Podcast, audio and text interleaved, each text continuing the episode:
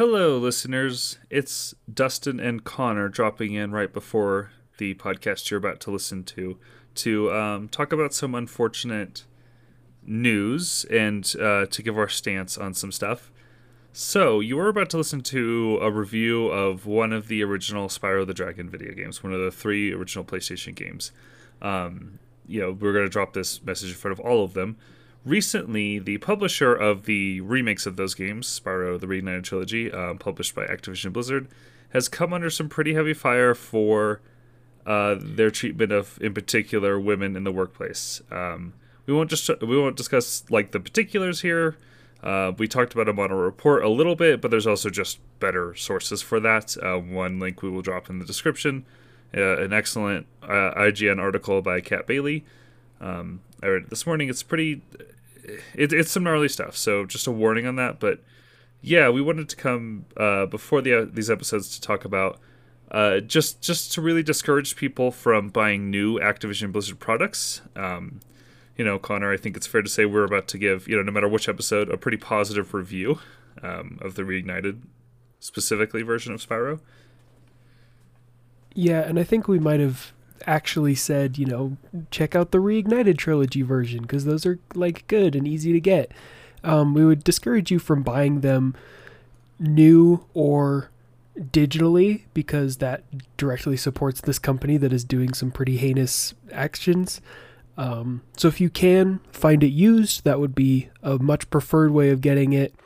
Otherwise, you know, just find the originals. Those would also be a good way of doing it. And then, um, you know, there's always definitely not emulation is definitely not an option to you. I mean, you're joking. I'm just gonna say it. Go ahead and emulate them. It's fine. Go ahead and emulate the originals. If you, you know, in this case, I'm gonna say it. If you if you have the know-how how to pirate stuff, go ahead. Just don't support this company new right now. Um, which is unfortunate. I can already, you know, I can hear some people saying, but isn't it all on the Blizzard side of Activision? It's like, yeah, but also that money goes to the publisher, and it's really unfortunate. I feel terrible for the workers there, as anybody should. Um, and there's that's where your support should go. So if you're curious about Spyro, they're great games. They were great games back in the day. They're still great games. You know, find a way to obtain them that doesn't involve supporting Activision.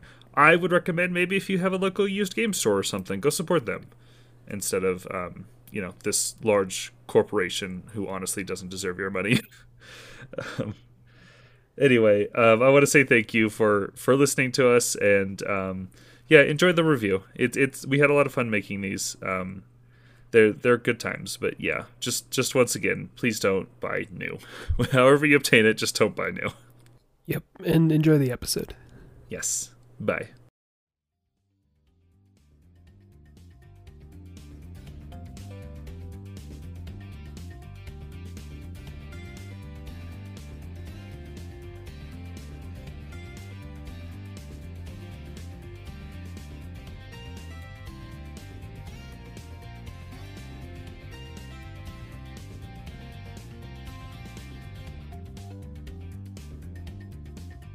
Hello and welcome to another fiery episode of Save Station Radio, where this week we will be talking about Spyro 2 Ripto's Rage.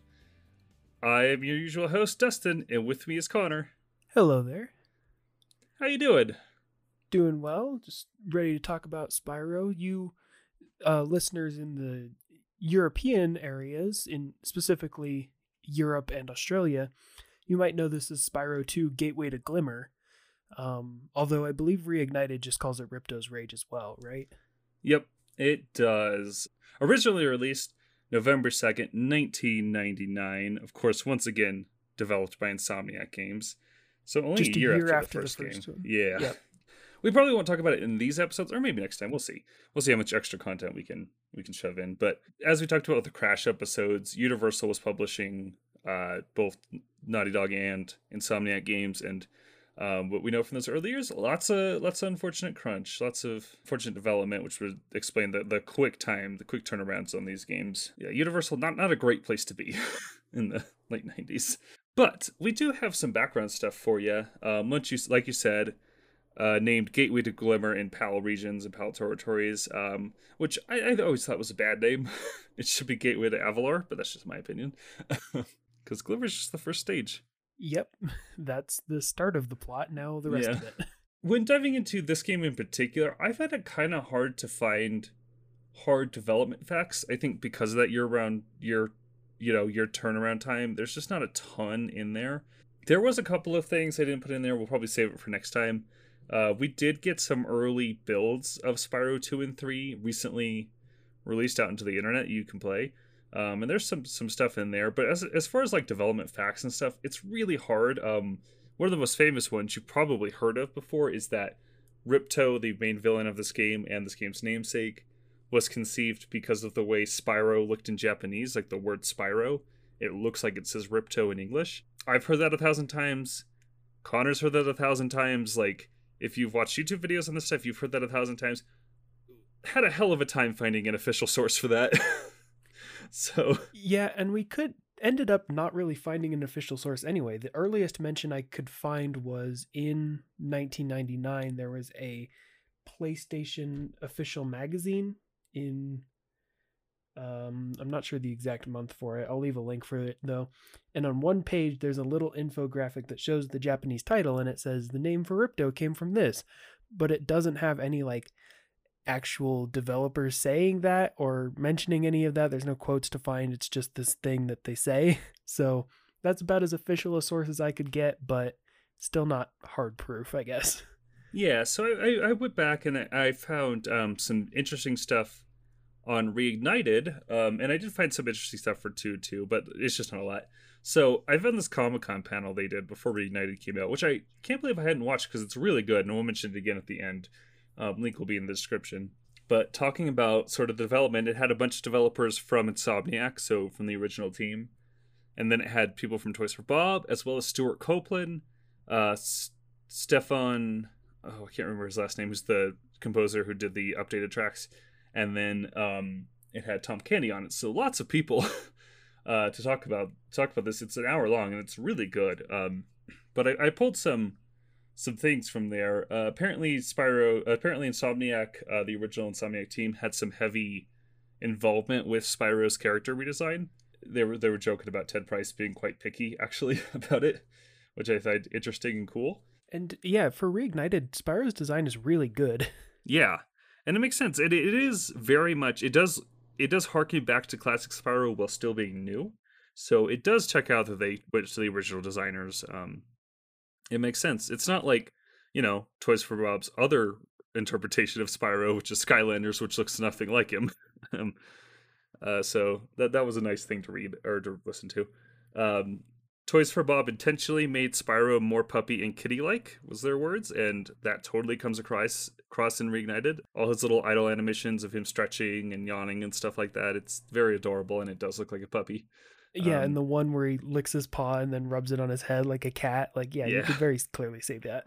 Yeah, or even the way he runs, you know, like his his gait. It's it's very good. Uh, just just some interesting things here. Uh, in, in the original games, each level could only be around six thousand polygons. Uh, Spyro himself was around two hundred fifty. Uh, in the original PS1 games, uh, they were joking about there's more polygons than that in his like eyeball in uh, Reignited, which is funny. yeah, Um, the the difference in technology really makes Yeah. it. But this game still uses the same level of detail engine that the first game did, so you kind of have to render most of the level at once to be able to see far in the distance. So having that polygon limit is tough. Yeah, for sure. This this I found really interesting. Uh, so unfortunately, Spyro was one of the many many games around this time where the source code was just lost. Um, we don't have access to it anymore, which is a shame. So Toys for Bob didn't have that to build this uh, remake on top of. So what they did is they created a custom tool called Spyroscope. Um, and what this would do, run over an emulator running the games, and from that they would be able to extract the level geometry and even um, AI patterns and AI movement, so they could use that uh, in the Reignited trilogy, which I thought was quite interesting. Yeah, and that probably saved a lot of time than doing it manually, having to analyze just the original frame by frame or get the measurements just right. So Yeah, pretty smart. So that was some of the stuff I extracted from that panel. There's a lot more. It's definitely worth watching. Um, if you if you got the time and want something. Um, this other stuff I pulled from a video from Canadian Guy A, who's a YouTuber who does a lot of Spyro and Crash stuff. Uh, this stuff I liked because this was a 10 facts you don't know about Spyro, but he actually interviewed the original character designer from Spyro 2. So I trust these facts, unlike 99% of the articles I found, which were just like a bunch of facts with no sources. So thank you, Canadian Guy A. Props to you for doing even the minor amount of work that that requires. I, I got beef with the internet with this one, guys. So just some stuff I pulled from that. And again, there's more stuff in there than just this, so definitely give that video a watch. Link will be in the description. Spyro 1 was meant to have a water world, which I think is really interesting. Yeah, because Spyro 1, if you touch the water, you got hurt, yeah? Yeah, no swimming in that game. It was going to feature Amish dolphin riders, presumably as enemies, and an underwater dragon boss, which I think is cool. Interestingly, the boss stage for the underwater dragon boss was recycled as Aquaria Towers, specifically the top half of that level. Where, if you know that, it'll be where you do the hunter mini game where you're riding the dolphin and stuff like that. Uh, which makes sense. Like, playing that area in the game, it does feel like something where you could place a boss battle. Like, it's circular, it's large. Um, that checks pretty, out. Yeah, it's pretty open. It has a little bit of a hidey hold that you can duck into. So, yeah, really interesting. Yeah. Uh, originally, Moneybags was envisioned to be a rhino, a rhino instead of a bear. I, I like the design of Moneybags personally, so I'm, I'm glad they stuck with the bear. Oh yeah, in both versions, honestly. Yeah, and then Elora was originally meant to be a centaur, but because of the limited polygon count, they just made her a fawn, two legs instead of four. Yeah, just half of a centaur. which I find to be it's that like creative limitations thing, which I think is charming. Yeah, um, like I said earlier, there's some stuff about the prototypes that came out not that long ago, but I think we'll save those for Spyro, Spyro 3 um, because I don't think we're going to have that much information to pull from for that either. so we'll come back to that later. But I do want to talk about the Japanese versions of Spyro 1 and 2. Uh, because they are quite different from the versions we got in America and the PAL territories. Like, different in, like, surprising ways. Like, I can't think of another game that has this many differences between territories. It's kind of wild, honestly. The first thing everybody will notice is the zoomed out camera angle, um, especially in Spyro 1. It almost zooms it out to like an isometric perspective at times. That's wild. it's quite odd. And it doesn't really work because it gets caught on walls and stuff. I put it in a let's play of it. You can just skip around and see for yourself. Um, it doesn't really work all that well. Uh, they also decreased his movement speed a lot uh, which is including the charge. The Let's Play I put in said it felt like the ch- top charging speed was his top walking speed. and it looks Oof. like that in the video. It looks bad. like it is. How do you even do stuff like treetops then? I, that's a great question. I don't know. um, and this seems like a lot of work that's put into something that is not necessary or good. yep. It adds tutorial signs like all over the place. So in um, in Artisans in the first game, there's just tutorial sites everywhere. And I say tutorial signs, I can't read them obviously, but I assume that's what they are, um, which weren't in the final, which weren't in the other releases. Yeah, that's weird because they're just like you can figure it out normally just by playing the game, but also the dragons were there to tell you stuff that might have been different. So yeah, that's the thing is the dragons were the tutorials, so I I find that really interesting. The most interesting thing here is they added dragonfly eggs if you had the Pocket Station connected. Which, if you don't know, the Pocket Station was basically Sony's answer to the Dreamcast's VMU. Something they did not need to compete with, but okay. yeah, I know, right? Did not come over out over here, as far as I know. Um, just just Japan only. I'm not sure what you could do with dragonfly eggs once you got them. I assume you could raise them, maybe like a Tamagotchi on that thing. Yeah, because if you're not familiar, the Pocket Station and the VMU were memory cards that had a screen and buttons on them. So, and I think we mentioned this in the Sonic Adventure episode, but for those on Dreamcast with the VMU, you could put your chow in there and then raise them like a little Tamagotchi on your little portable memory card. So I would assume that's kind of what that is, but I don't know. Yeah, I'm not sure. Um, but really interesting. It's one of the things about Reignited that I'm like, oh, I wish they had put those collectibles back in. But but yeah, just an interesting little artifact there. It is worth noting Spyro 2's camera is a lot closer. It looks slightly better, but when you charge in that game, it doesn't zoom in like it does on the um, NTSC and PAL releases, which again is odd. it's very odd. Um, the story goes that they were concerned about the difficulty uh, for Japan, and that's why Which those changes weird. happened. That's wild because the those games are not difficult at all. They're not, uh, but I'm not sure about the validity of that for sure. But that's how the story goes. Um, and I would buy that like those changes were well meaning, but because of the hectic development of these games, that they just didn't get implemented properly.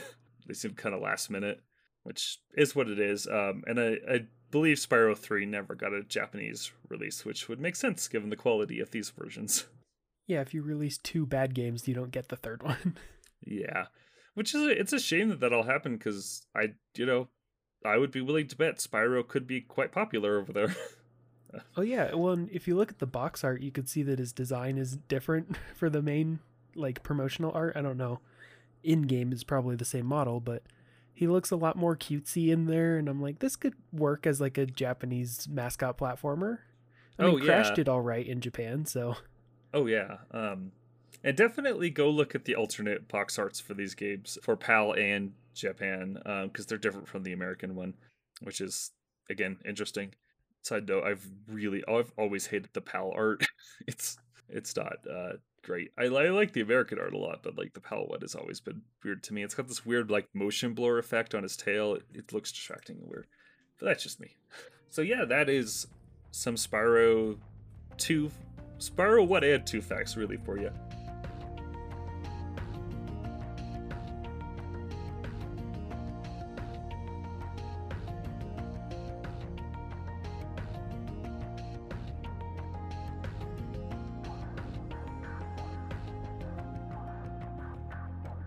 Let's talk about Spyro 2 Ripto's Rage. I I'm gonna assume you don't have any history with this because Nope, my history is the same as last time. I just played it for the first time for this review. Um, but for this review, I only played the reignited version. I did not play the original PS1 version, just because I didn't I have it. played So both and hundred percented both. fair Uh, enough. What's your history with this game? Uh, so much like the first game, I was enamored with it. Um, th- these games as a kid, they got better and better to me. Uh, this game, so this is gonna sound a bit cheesy, but like, I think this game was the first time I ever thought about video games doing world building. if that makes sense, because the first game is very classic platformer, very segmented levels, you know, but but the level they all feel like video game levels. This game has specific NPCs to each level. They reference other levels and other NPCs. It really feels more of like a world, and I feel like as a kid that grabbed my attention uh, and made this game feel a lot bigger. Like that's the thing I remember about this game the most is it felt so much bigger to me than the last game. Um, even though level wise, I think it actually has less, but it's it was like mind blowing to me on that level where I was like, I can't believe there's there's this much here. Look, look at all these worlds there are. Um, and they're all so different. Whereas the first game kind of used the sort of typical platformer structure of, oh, you you're in this world, so all the levels kind of look like this world. Whereas this one, you get to these different areas, and all the levels are completely differently themed areas. So I think as a kid, it it kind of blew my mind in that way. And and I remember this being the first time a video game was like, oh wow, look at look at how much stuff there is. Like it it, it holds a special place in my heart for that in particular. And even playing it now, you know, now in 2021, the I still think that holds up. Like obviously it's not super deep, but I think that charm of having, you know, there's two different levels that have their different NPCs, but they talk about being in a war against each other and like Moneybags will reference that he wants to open a restaurant in this other level. Like that's super cool and it's adds to the charm of these already really visually impressive levels on both versions and really expressive characters. So, yeah, great stuff even to this day, I think.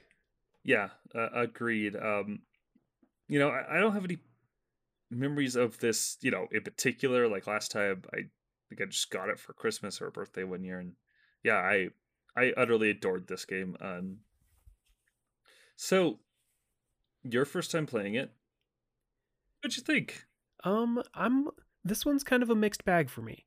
Um, I think in more ways than not, it is better than the first game, but there are some aspects that I think it falls flat on. Um, namely the swimming. I don't think the swimming controls are all that great, and they make you do a lot of it. And Mhm. every time it's like, okay, here do this big swimming section. I'm like, oh, okay.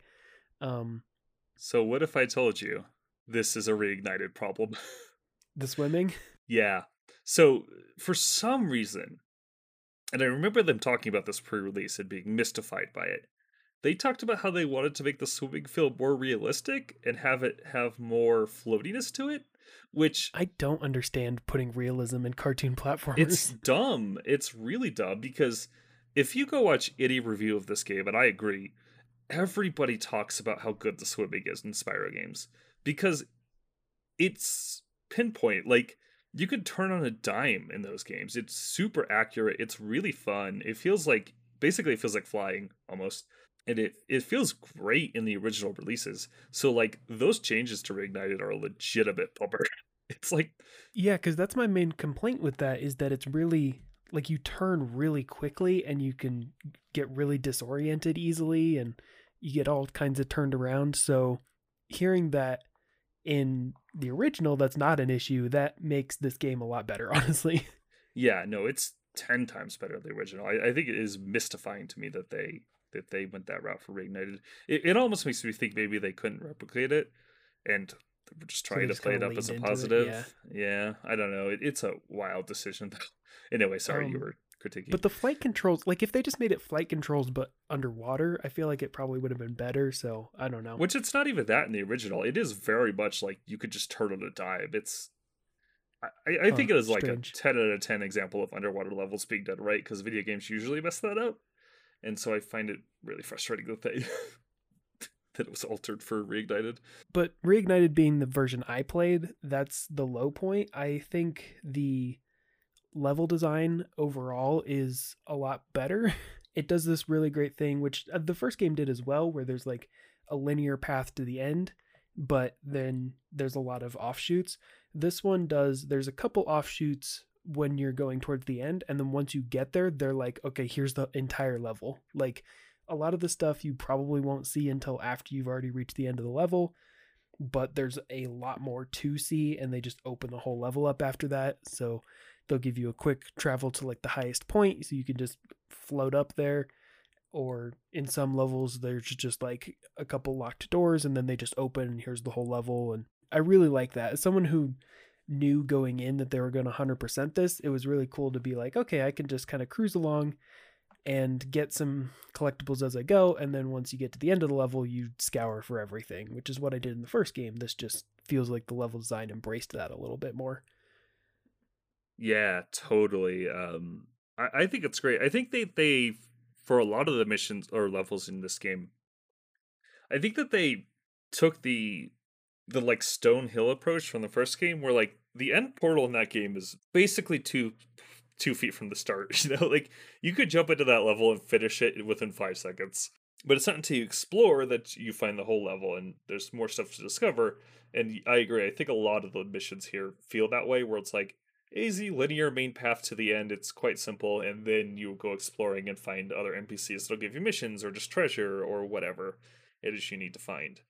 And I think it works that there is this sort of linear path to the end rather than just opening it up like a something like a Mario 64 level, you know, where they just drop you in, they're like, "Okay, have fun."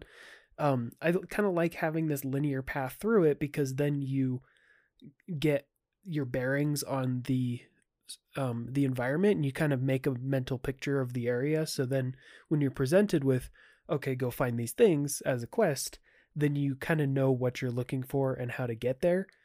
Which, to be fair to Mario 64, they also do by saying, here's the main star, and you go and you get to the end of the level. But here it's a little bit more deliberate. Nothing's super stopping you from like exploring as you go, but once you get to the end, then you already have a map of the place and you can kind of piece it together from there. Right. So this game is a little controversial for adding backtracking to levels. How did you handle that? Was that a big deal to you or Um, you know, sitting here thinking about that, I think the reason these levels and this series so far has clicked with me is my love for the Metroidvania genre, where it's that sort of feeling where you think about where you've been and where you haven't, and then you explore where you haven't, and then just clean out a place of all it has. That's a feeling that I love in Metroid games specifically, um, as well as you know the Metroidvania, Castlevania games, where you're just going and exploring everything you possibly can, and a large part of Metroidvania games is backtracking, and that has never really bothered me. So, you know, I think the main joy you get from playing a Spyro game is just moving around and figuring out where you can get to with your moves. And whether you're going forwards or backwards in a level, that gameplay is still consistently fun. So I don't have an issue with it at all. Cool. Yeah, I, I mostly agree. Um, it is interesting to see that criticism though, and I, I don't think people are wrong for it, but it is definitely one of those things that like maybe it's because I played this kid too, where like it was always amazing to me to get to go back to it all level because I wasn't hundred percent in these levels as a kid because I was bad at it. But like, you know, going back to level and realizing, oh, I can climb up here now, and like, there, oh, there's more gems, and there's oh, there's this dickhead chef, you know, like up here frying up some turtles. It's like, you, you know, like that stuff was cool to me, and and I feel like I've carried that over as an adult. But you mentioned the moves. Let's talk about what this adds. So unlockable moves uh, over the first game, they add the ability to climb certain surfaces, so certain ladders and stuff. They add underwater swimming, which we mentioned earlier, and they add a head bash move, which is basically ground pound. But more importantly than all those, and I think the single greatest addition this game adds, uh, maybe other than its like world building, which I quite love, is the hover, which maybe isn't the greatest name because I think it's it's a weird name because it's not actually a hover, but Yeah, it's like a really strange version of a double jump. yes.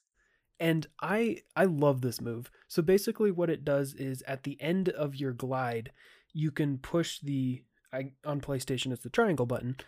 Um, you could push that, which is essentially the flight cancel button. But if you do that at the end of your glide, you get some additional height to maybe help you clear a ledge that you couldn't before. It is extremely satisfying to pull off, and it's something that just naturally adds to the abilities you had without being gimmicky. That you're going to use it a lot, and it always feels good to do so. Yes, it's a brilliant addition to Spyro's moveset. I love what it does to the level design because it allows them to create ledges that you think you wouldn't be able to miss, you'd be able to make, but then you glide over them and you barely make it with your hover, and it feels so satisfying. I, I, I think it is one of those things that is like really inspired. It also adds more depth uh, to a mechanic, you know, to the gliding mechanic, which was quite easy and simple before. I mean, it's still easy, but like it's it just makes it feel more interactive. Yeah, well, the, what's great about the hover is that it's not. It functions similar to a double jump, but it's not a double jump. It very clearly it is not. You have to do it after you've been gliding for a bit, so you can't jump, glide a little bit, and then use that as a double jump. You have to glide and then use it, otherwise it doesn't work. So you're not going to be abusing it to double jump and make every jump feel the same. You're going to use it as a little bit of extra momentum to your glide, which is going to make you kind of think about where you want to start as well as end the glide rather than the end of the glide is always going to be when you land. Yeah, totally. It, it, it also just like, I, I mean, I don't know about you the first time playing this as an adult, but first playing it as a kid, it introduced a danger factor to the gliding, which I mean, it kind of had the original too. It's like, am I going to be too short? Uh, but this one, it always felt like, am I going to be too short? Am I going to be too short? Oh, I could save myself, and it, you know, it always felt like you were doing that, even though the level is designed for it. You know, nine times out of ten, I think that's what's brilliant about the level design here, is it kind of makes you feel like certain jumps would, would be impossible, you know, but then you have that, and it feels good to nail it. Well, and it does add, however small, a tiny bit more um, amount of challenge to it because you are you do have to have a good reaction time to push the hover at the right time to be able to make it. So it adds a little bit more depth and difficulty without it being punishing or extremely challenging to do. This move is a great addition. Yeah, one hundred percent. The other moves are very situational. They're not really. I, I guess the head bash is used to take out a couple enemies, that are specific for it. But like the climbing, it's going to be where there's ladders, and the swimming is going to be where there's water. That was my only other gripe is that the climbing is kind of slow. I don't know if that's changed for reignited, but I found myself when I was ever I was climbing, I would just jump up the ladder and then just stick Oh, and yeah. jump and stick and jump because it's faster. But yeah, um, it's definitely something that they could have sped up, like for reignited specifically. yeah, but that's a minor complaint, honestly. I want to talk about how you acquire these moves because I think it is another fantastic addition to this game uh, in the form of Moneybags, who is an NPC who follows you around and harasses you for your money. I love Moneybags for several reasons. A, I think he's just a fun, he's just a fun character. Like he's a douchey rich guy. like he's great, you know, always getting you gems. Um, but the other reason I like him is a mechanical one. Uh, we talked about last time about the gates to get to certain worlds in the first Spyro and how those are kind of laughable. If you're even remotely trying to collect everything, you're never going to see them. It's largely the same here. Like, you're probably never going to see a progression gate in this game if you're, you know, combing levels. But Moneybags is persistent and he shows up all the time. Like, almost every level, not everyone, but quite a few of the levels, you will run into Moneybags and he will halt your progress and ask for some money. He's going to want those gems.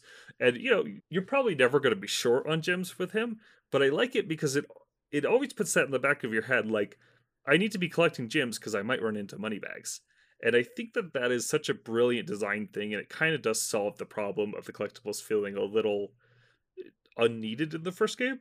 I, I think it is like brilliant design wise because it always makes you think like, oh, I'm going to run into him. I'm going to have to pay him to open up a level or to give me a move or to, you know, open a door or raise a bridge because he's an Yeah, asshole and he won't let me pass. it just gives purpose to the collectibles in a way that the first game didn't, other than you know the balloonist requirements. But yeah, it gives it so that you are collecting things for a purpose, and that purpose is not just okay, I get to go to the next world. It's okay, I can get this part of the level, or okay, I can get this new move when I get to the next hub world. And I think that's just really great. You know, Moneybags might be an absolute scumbag and you just don't like him as a person, but he is a great game mechanic and he's still charming when he shows up. So it works. was great.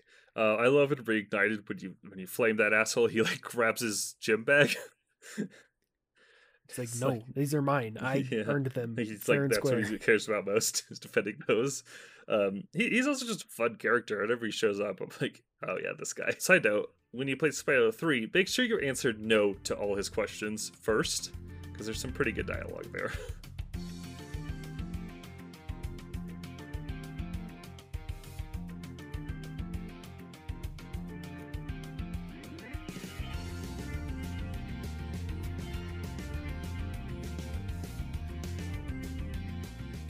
The other thing this game adds, how did you feel about the power up gates? Um, I really like the power up gates. I think the this is kind of an extension of the first game, and it's, I mean, the fairies gave you the super flame, and then there was one level where you could fly, and then the dash was on certain floors. This kind of just streamlines that into here's a gate that gives you the temporary power up, and I I really like that because then you always know where you're gonna go to get it, but then also the other thing this game adds is the spirit orbs, the spirit particles. So whenever you kill an enemy, they don't drop gens anymore. They drop spirit orbs that then Their once you soul leaves their flesh and you use it to power yourself up. good, thank you. But with those, once you kill enough enemies, then the power up gate activates. So if you pass a power up gate when you're going through, which the game does a lot, where you haven't met the requirement yet, you know that okay, once I get that requirement, that's where I can find a power up and there's going to be something there that I can do. Usually for a side quest, maybe just to make exploration easier. I think having that as a way of not just okay, here's this power up that you need to progress or maybe do like a one other thing like the supercharge pads where this is like okay, I here's the power up you can use for the level. You're to once you get far enough in the level to have defeated enough enemies for it, then you get to use it, which I I really liked. I liked seeing as you go through seeing one that's not available and then wondering like what power up it's going to be what it's going to do how it's going to change things the other thing about it is that um, pretty much every level has one I'm not sure if there's an exception to that, but I'm pretty sure every level Yeah, has one. Yeah.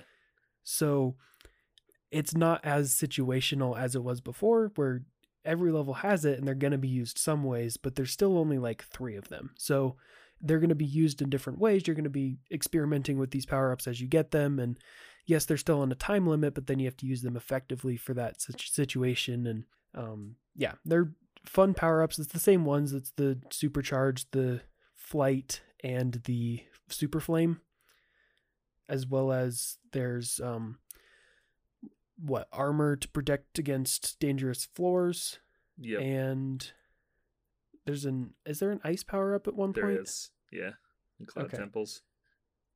Yeah, so they're they're not too different from before, and they still can be kind of situational, but they're used more frequently to make them more versatile. I think.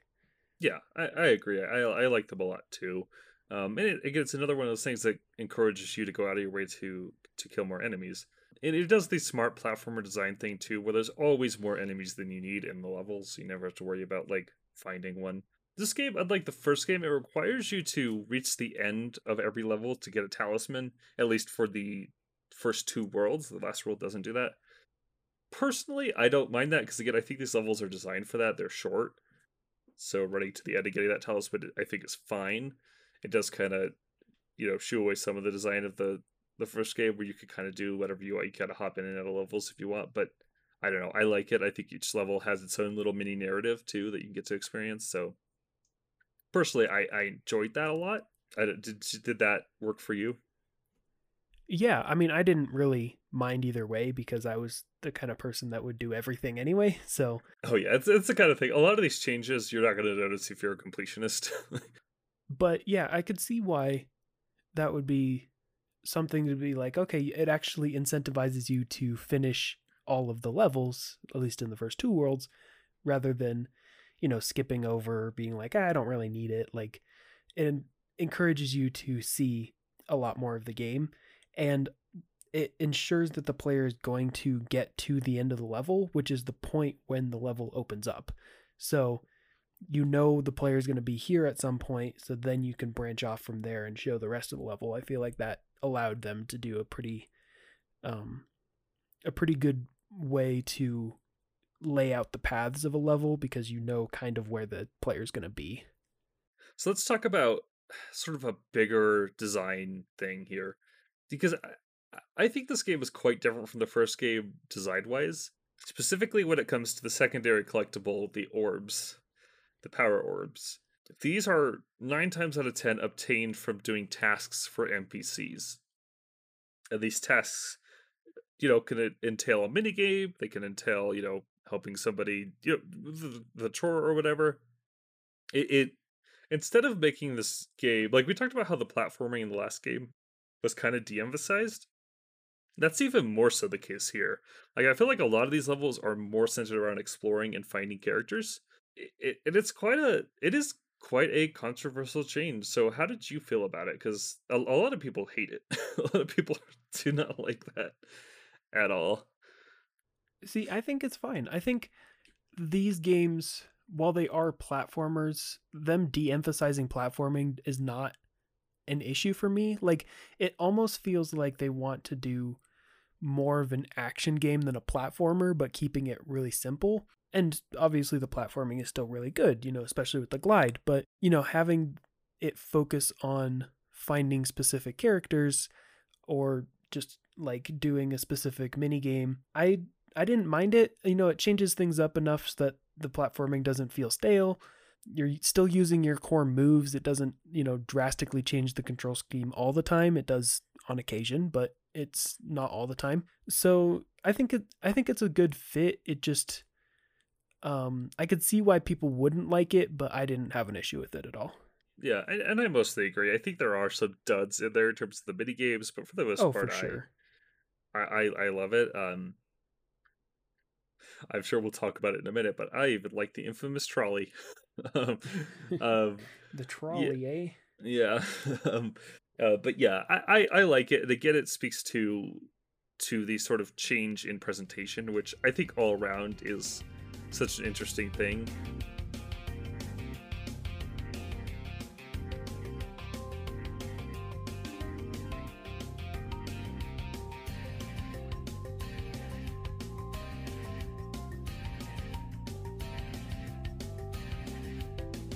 So yeah, we, you know, we talked about your opinion on it, and I sprinkled mine in mostly there, so I don't have that much more to say. I I do want to talk about the presentation though for a minute because I do think it is such a step up here compared to the first game. You, you know, it, it may sound silly because ultimately it's still a goofy, dumb little platforming game, but like, it seems like they cared a lot more about narrative and story. Oh, for sure. And world building, right? There's a lot. There's a lot more cutscenes in here than the first game's. What two? Yeah, there's one at the start and end of every single level. Yeah. Oh, as yeah. well as some in for the hub worlds for the main plot. Yeah, and like we said, each level has their own inhabitants, their own creatures. They reference each other. They're aware of the other levels. You made reference to it earlier, but two of the levels are at war with each other, which is probably my favorite interaction between them. You know, Spyro is uh, both sides there, I guess. Whoever's going to give him a talisman. yeah, yeah. Uh, you know, and one of the you know enemies from one of the levels end up coming over to another one. Like it is very fun in that way. And Insomniac, man, they continue to impress with how many different character models they're able to squeeze into levels. Like between the different NPCs and the different enemies, like there's so much there. eh, you know, especially for the original PlayStation game, it's incredibly impressive what they were able to do. Yeah, because there's at least like what between two and four different enemies for each level. They're all unique, but there's two or four variants, two to four, and then there's also a, an NPC model for that world that doesn't show up in any of the other worlds. At least one, if not more. And I mean, in Reignited especially, they're all unique, so like that's impressive already. But yeah, for the PS1 to put in that work for something that they really didn't have to, uh, to be honest, like they could have made it all the same fawns for every level, but I appreciate that they didn't. And yeah, to be fair, there are some levels that use the same like villager model that then has different clothes or aesthetic to it, but like I I still think that's fair and it it speaks to how much care was put into the aesthetic and just the game as a whole. Yeah, well, and even the ones like that do that still have different contextual stuff. Like, you know, I you know, I, I bet you're referencing Skelos Badlands and uh, Crystal Glacier, right? Like with the you know with the skeleton caveman dudes. Uh, but they reference each other. Like it, it feels very much like like these levels know each other and they visit each other, and it it really does a lot for the world building and for the world feeling all connected and even they connected even back to the dragon realms from the first game which i think is yeah uh, you're right unnecessary but greatly appreciated. I think it's great and it's like like there's you know uh, i don't think platformers like this would really start doing this until the ps2 era you know? I think about when i think about stuff like this i think about mario sunshine and sly cooper and Jak and Daxter and ratchet and Clank, you know? But like like from this era you think about mario 64 and how segregated all that stuff feels Which, uh, to be fair, and I was thinking about this. This game came out in 1999. Um, Spyro 3 in 2000. Like that's very late in the PS1's life Oh, yeah. cycle. Um, so you could kind of tell that they were they knew what would work on the original PlayStation. They were kind of pushing it to its limits by that point. But um, you compare this to something like Crash, which is, you know, a lot more simple in terms of design. Like it has more complex environments, but it's also a fixed camera angle, so they can manage that. But even still, they reuse a lot of enemies and they have similar character models and whatnot. Whereas this is like a lot more ambitious. Not to say that Crash is simple or bad, like those Oh, games no, are still really not. impressive, yeah but you could see that they knew what the PlayStation 1 was capable of. yeah and it's just like well and some of this stuff i don't even think it's technology based i just think it's like design and you know world consideration which i think is like kind of amazing and brilliant. Yeah, because you have to you have to think about eh, you know what kind of characters would fit in what environment and then you have to do a whole like design sheet for that character and figure out how they animate and what their environment looks like and how that ties to other levels like it's a lot of work to do but man it really adds to the charm of this game yeah and like i said i think the next game that would rival it would be mario sunshine like you know where you could see other levels from different areas and like i just i think that's really cool. Yeah so anyway you can probably tell i'm quite positive on this game. I, I think i you know go back and forth between which one of these is my favorite all the time. I, I- think you know uh, Spyro 1's probably just straight up better because it doesn't it doesn't have quite as many lows with the mini games and stuff, but I still think this game is quite great. One is consistent, but two I feel like takes bigger swings, and when those land, they really land. Yeah, for sure. Uh, we talked about the sort of level intro cutscenes you get, and you know each level has like a little mini narrative that you're helping out the inhabitants with, uh, and you get a little outro cutscene, which by the way, a lot of those end in death. Um, yeah, like eighty percent of the intro or outro cutscenes end in something dying. and a couple of the reignited ones actually soften the blow a little bit in the original game. Brutal. they're, they're always killing the cute little NPCs. You know, they're, they're goofy, they're fun. Yeah, but I, the main narrative I think is great too. Uh, I love Ripto so much. Oh yeah, he's really charming. And like um in the first game, you know, he had Gnasty Gnorc, but he shows up in the intro cutscene and then you fight his some of his minions throughout and then you see him at the end and that's about it. This one Ripto shows up like a lot and just kind of is a more present antagonist in the game. You know, he does more to actively antagonize Spyro and the crew and, you know, steal stuff from them and whatnot. But yeah, he has a lot of lines and a lot of great moments and he's a very fun villain. Yeah, I love him so much. I, I just love the little angry man. He's so angry all the time. He's great. Yeah, I think his voice acting is really fun. He's you know cartoony villain. I he's definitely up there as one of my favorites. You know, I, I like Elora a lot in this game. I like her redesign. I think she's great. Uh, this is the introduction of Hunter, who's a fan favorite character. Hunter uh, sucks butts.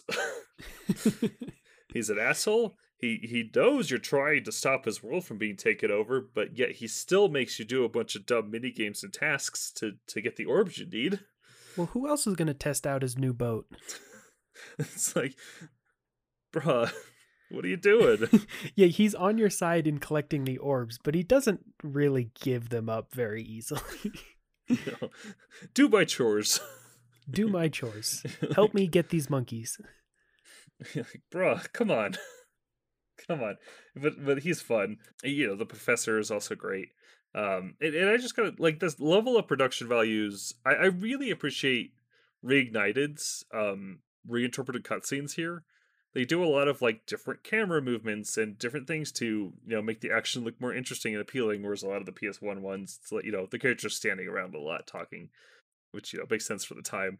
Uh, so big shout out to Reignited on that. I think those cutscenes look great for what they're what they're trying to do, and yeah, overall, just the presentation is great. I think the biggest gripe I have with this game, honestly, and specifically Reignited, it's a very specific one, but the original game has, you know, kind of a it has a problem with one of the levels. Um, and and you know this, even though I warned you with Fractured Hills. Oh yeah, you did warn me.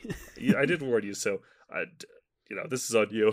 um, yeah, no, that's fair. There's a minigame in there where you have to defend um, an alchemist who doesn't know where he's going for some reason. Even though it's like one turn and he could be there, but no, he has to go around the whole area. All right, but you basically have to defend these from these invincible enemies um, as they try to hit him. And uh, the the second mini game, you, there's a second part to it, but you need the head bash move, which you cannot get to get to the next world, which is fine, right? It's part of that backtracking we mentioned earlier. Fine, I'll get the head bash, come back and finish this up. Uh, but for some reason, in the original game, when you did that, you have to redo that entire first mini game, and you know it sucks there. Whatever. I do think it is kind of egregious that Reignited didn't fix that. like, you had an opportunity to make this better, and you didn't. I think it is my biggest issue. it's like really simple, I think. like I feel like it would be a simple fix too where you don't even need to like do a unique trigger or whatever, just make it so that the brick around Hunter's feet could be broken with the head bash. like that's all you needed to do. Yeah, yeah, I, I agree. It's it's a weird decision. Yeah, Dustin warned me about that way in advance, and I still did it. yeah, and I wanted to talk about that before we get to the you know, spoiler section, just so if you all are trying to play this game, just, just give you a warning. When you get to Fractured Hills, don't bother with the Alchemist minigame until you get the head bash. Yeah, it'll make your life otherwise you'll do it twice. Yep. Yep. Um, and as before, I really like Reignited's redesigns of enemies and you know ideas. I think they're great. All right. Uh, unless you have anything else to say, music's still great, by the way. Stewart Copeland still killing it. Oh yeah, still crushing it. Does he do three as well? Yes, he does. Okay, yeah, no, it's probably going to be great there too. Good job, Stewart Copeland. Yep, good stuff. Um, Um, I liked the arrangements in Reignited as well. I I noticed the dynamicism of them more in this playthrough than when I played one. It's a nice touch. I don't know if it's something that like it's one of those things that they didn't need to add, but I do enjoy how it like tones down when you're not really doing things and then it ramps up when you're charging or fighting things. So yeah, yeah, good it's stuff smart there. little additions. Um, you know, adding a little more percussion when you're charging and stuff. It it's it's cool. Yeah, just don't play the Japanese version. Well, yeah, obviously. the worst version of Spyro too.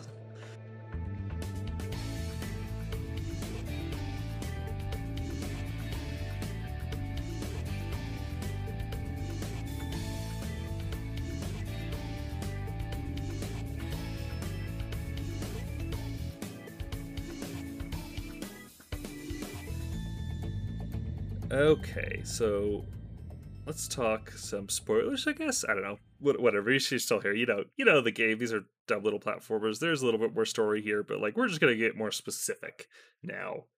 So, as we talked about before, what was your favorite level?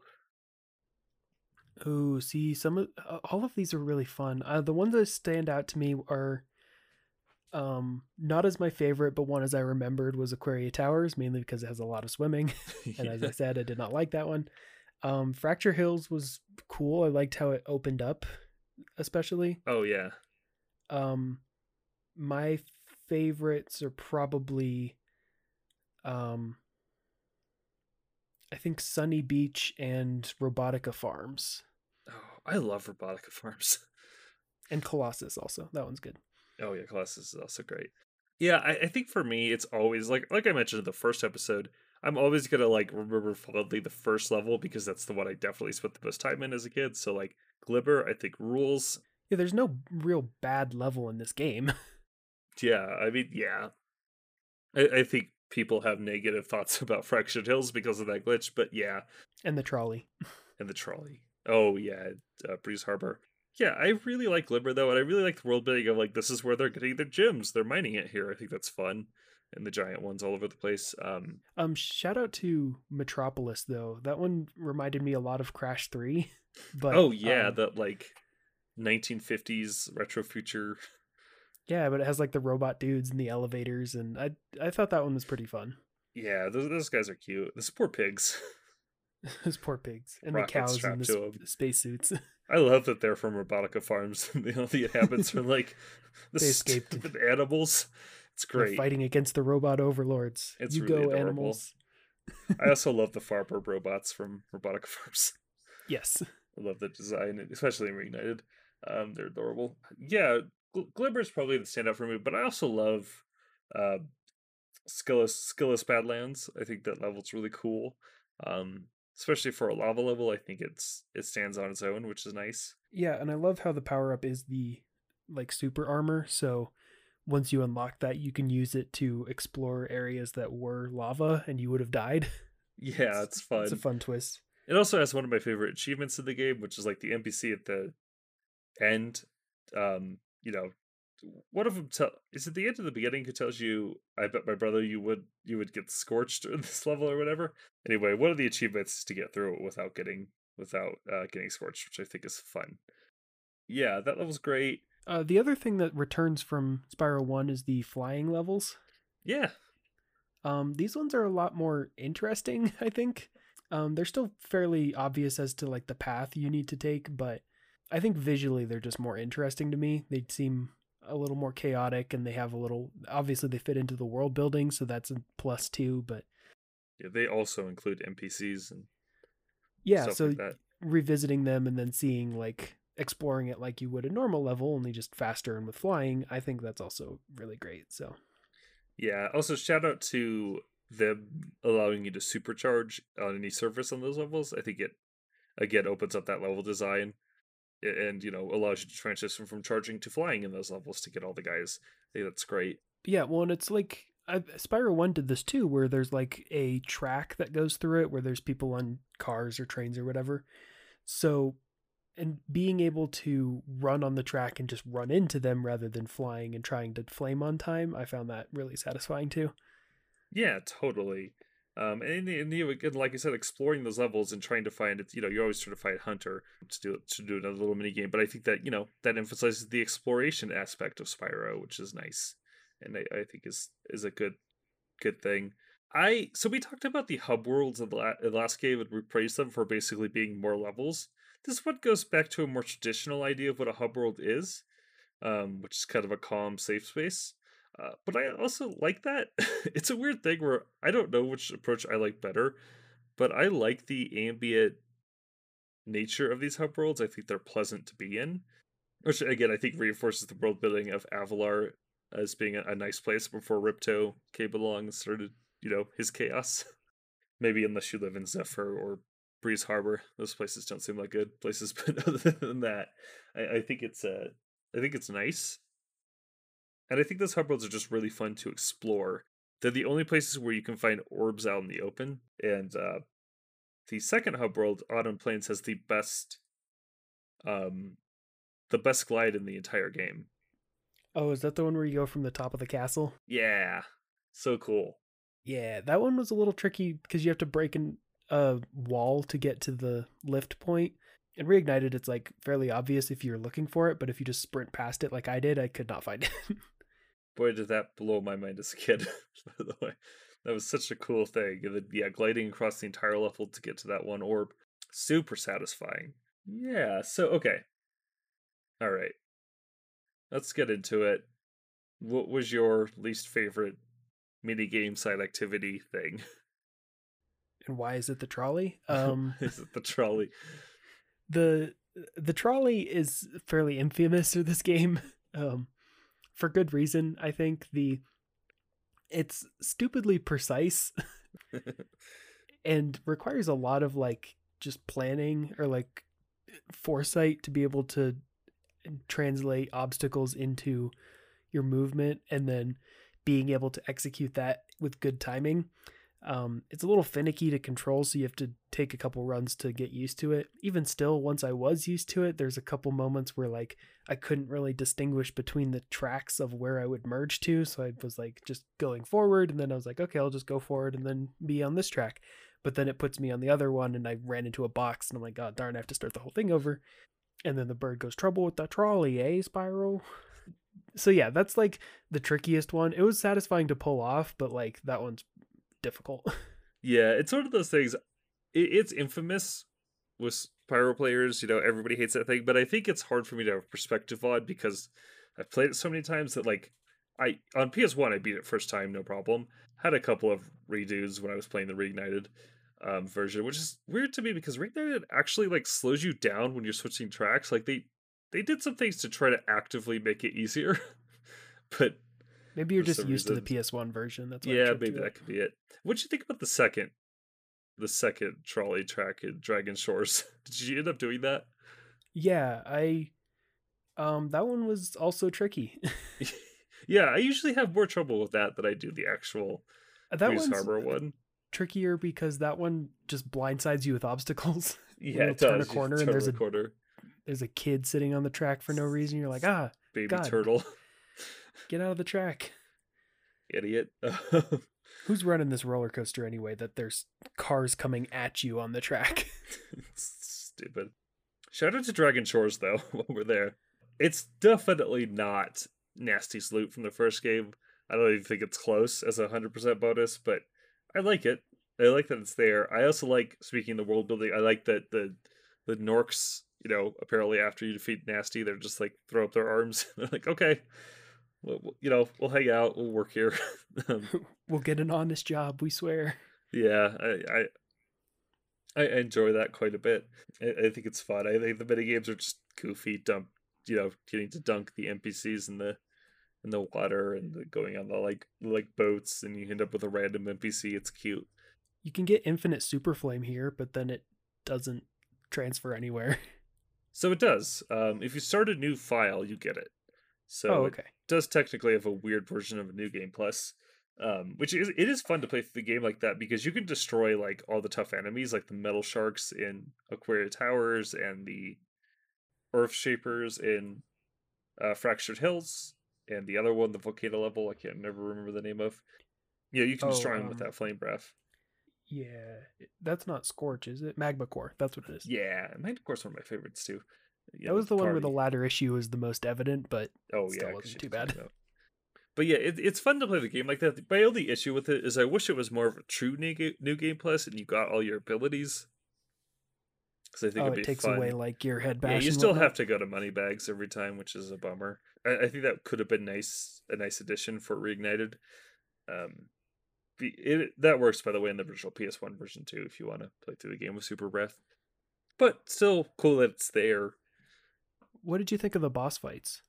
I like them. They're super simple, but they are more traditional boss like. I think, you know, back in the day, that was the criticism for Spyro 1 is the bosses weren't actual bosses. They were just platforming levels, which, you know, weirdly, I think I actually honestly prefer. I'd rather get a level that's tailored to that boss than the actual fight itself.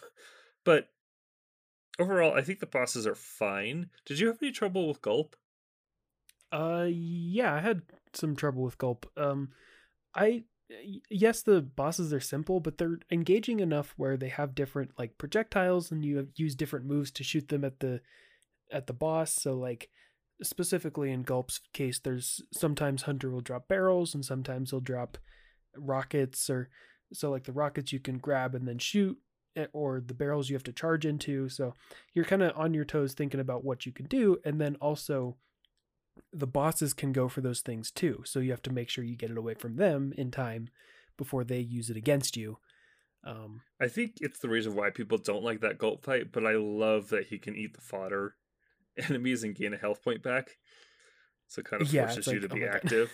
Yeah. yeah. I think they're cool. I think they're really engaging and they're miles better than the first game.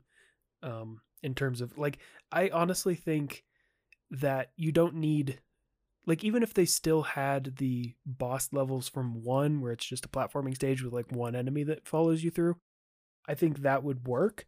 But the fact that there's only three of these bosses and they are miles better than Gnasty Gnorc in the first game are is a plus in my book. Yeah. Uh yeah, I ag- I agree with that. It, and yeah, and I I also just really love the cutscenes, the beginning and ending of those. Um my favorite one is where Spyro sleeps for approximately half a second. And then he's like, "Oh no, wait, I still have to do things." it's weird. it's dumb. But yeah, I love how Spyro's always coming up behind Ripto and he's running away from him. It's it's always cute and he's always so angry. I love it. And the final battle against Ripto is also pretty climactic and really cool. Oh yeah, I, I really enjoyed the final battle. Um, and you know, I think it does a good job of like giving you a brand new thing, but also not making that new thing feel super gimmicky. Um, where you're collecting the the orbs again to get you to power you up, and two of those power ups are just like the super flame and the charge, which are great, and then another one's like an alternate version of the super flame. It's green, but I I think it it works for that battle, and it feels like an extension of the move set while also not feeling weird. And then even the final phase of getting to fly around. I, I think it works within the limitations of Spyro. It's not like they threw it at, uh, let's say, turret segment or something like that, you know? Yeah, it's an extension of what Spyro could already do. Which is, yeah, which is always like, it is good that we're talking about this because I feel like with platforming games in particular, boss fights are typically the weak links. so I, I don't feel like that's the case here at all. I feel like they, they work pretty well. Yeah, I Um, found them to be pretty enjoyable. They are the like the hardest thing in the game because this game still is pretty easy, but they're they're not unwelcome. Yeah. Uh, I'd say the worst one actually, and it's, well, that isn't listed here, but like the the ox fight in uh Metropolis City sucks. Oh yeah, I forgot about that dude. Yeah, that one's rough That's probably my least favorite um mini game thing, by the way. Because really you're on ice the whole time. You're on ice. You shoot bombs at him, but the bombs are kind of wild. There's also an achievement in there for not getting hit, which makes it worse. I think. yeah, I didn't go after those, so I did, by the way, hundred percent on Steam. um, but yeah, that's probably my least favorite like mini game thing uh, in the in the entire package. Any other favorite moments or characters or anything like that? Um, no, I think that's that about does it. I really enjoyed this game. You know, other than the swimming and reignited, I think this is um a step up from the first game, which is what you like to see in a sequel. Yeah, I think it's nice, and I think it adds a lot to the world and to the characters, and it, it, does a lot for it. And I think that's yeah, like you said, it's always good to see that. Really curious as to what three brings, though. Well, we will have to see next time. Um, do you have any predictions? I'm actually curious. Oh, for three? Yeah. Uh, it'll be gimmickier. I think I just know that already, but it's going to be way gimmickier. Yeah, it will be a little more gimmickier. Um, you know, they kind of it kind of follows the same trajectory as like Crash Bandicoot did. But you know, there's a lot of charm to three, so it, it, it's gonna be fun.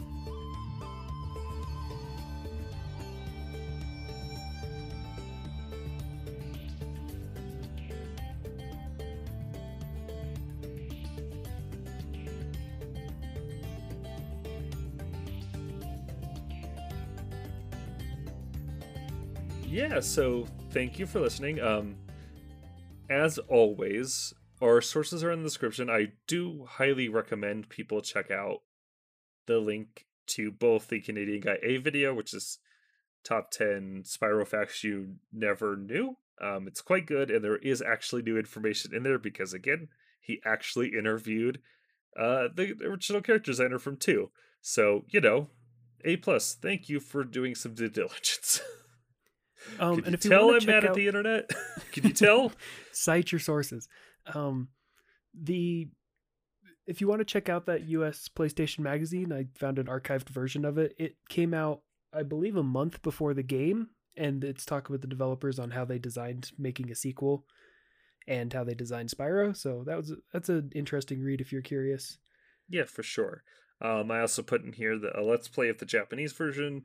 Um, it's a playlist, so it has, so it you know it has a bunch of different stuff in there. You skip around, see what it's like. It's it's bizarre. It's worth looking at. Um, and then I put the Spyro reimagining a legend panel at San Diego Comic Con 2018, which I thought was quite good and definitely worth your time. You know, lots of cool people on there. And then also, and it's not in here yet, Connor, so I'll put it in here. Um, I'm going to put some commercials in here because those are really fun for the original release. Um, Oh, I love to see classic, classic, commercials. platforming commercials. You got to feel bad for the snowman. it's very fun. Um, so yeah, that was Spyro 2. Next time we will be talking about Spyro Year of the Dragon. Uh, no, no number on this one. Again, much like Crash Bandicoot, they said no numbers. we don't do this. We do what we do the original, we do two, and then we do a third game. a third game. So yes, Year of the Dragon is that game. Um, is available in the Reignited trilogy or on the original PlayStation release, uh, which you can get on PSN. So if you want to go that route, it is available if you had a PS3 or PSP. Unfortunately, not on Vita, which is frustrating. You know, for the twelve of us that care, long live the Vita. Vita means life. So yeah, we'll see you in two weeks, hopefully, if I get the editing done in time. You can find us at Save Station Pod on Twitter.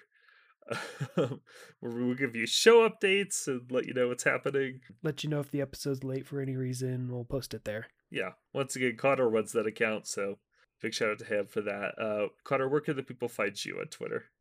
Uh, you can find me at Conifer SSR. You can witness me have trouble with the trolley sometimes. Where can they find you, Dustin? They can find me at Dustin H Dragon on Twitter. Thank you for listening, and please remember to always be good to each other. Yeah, and take care. Bye.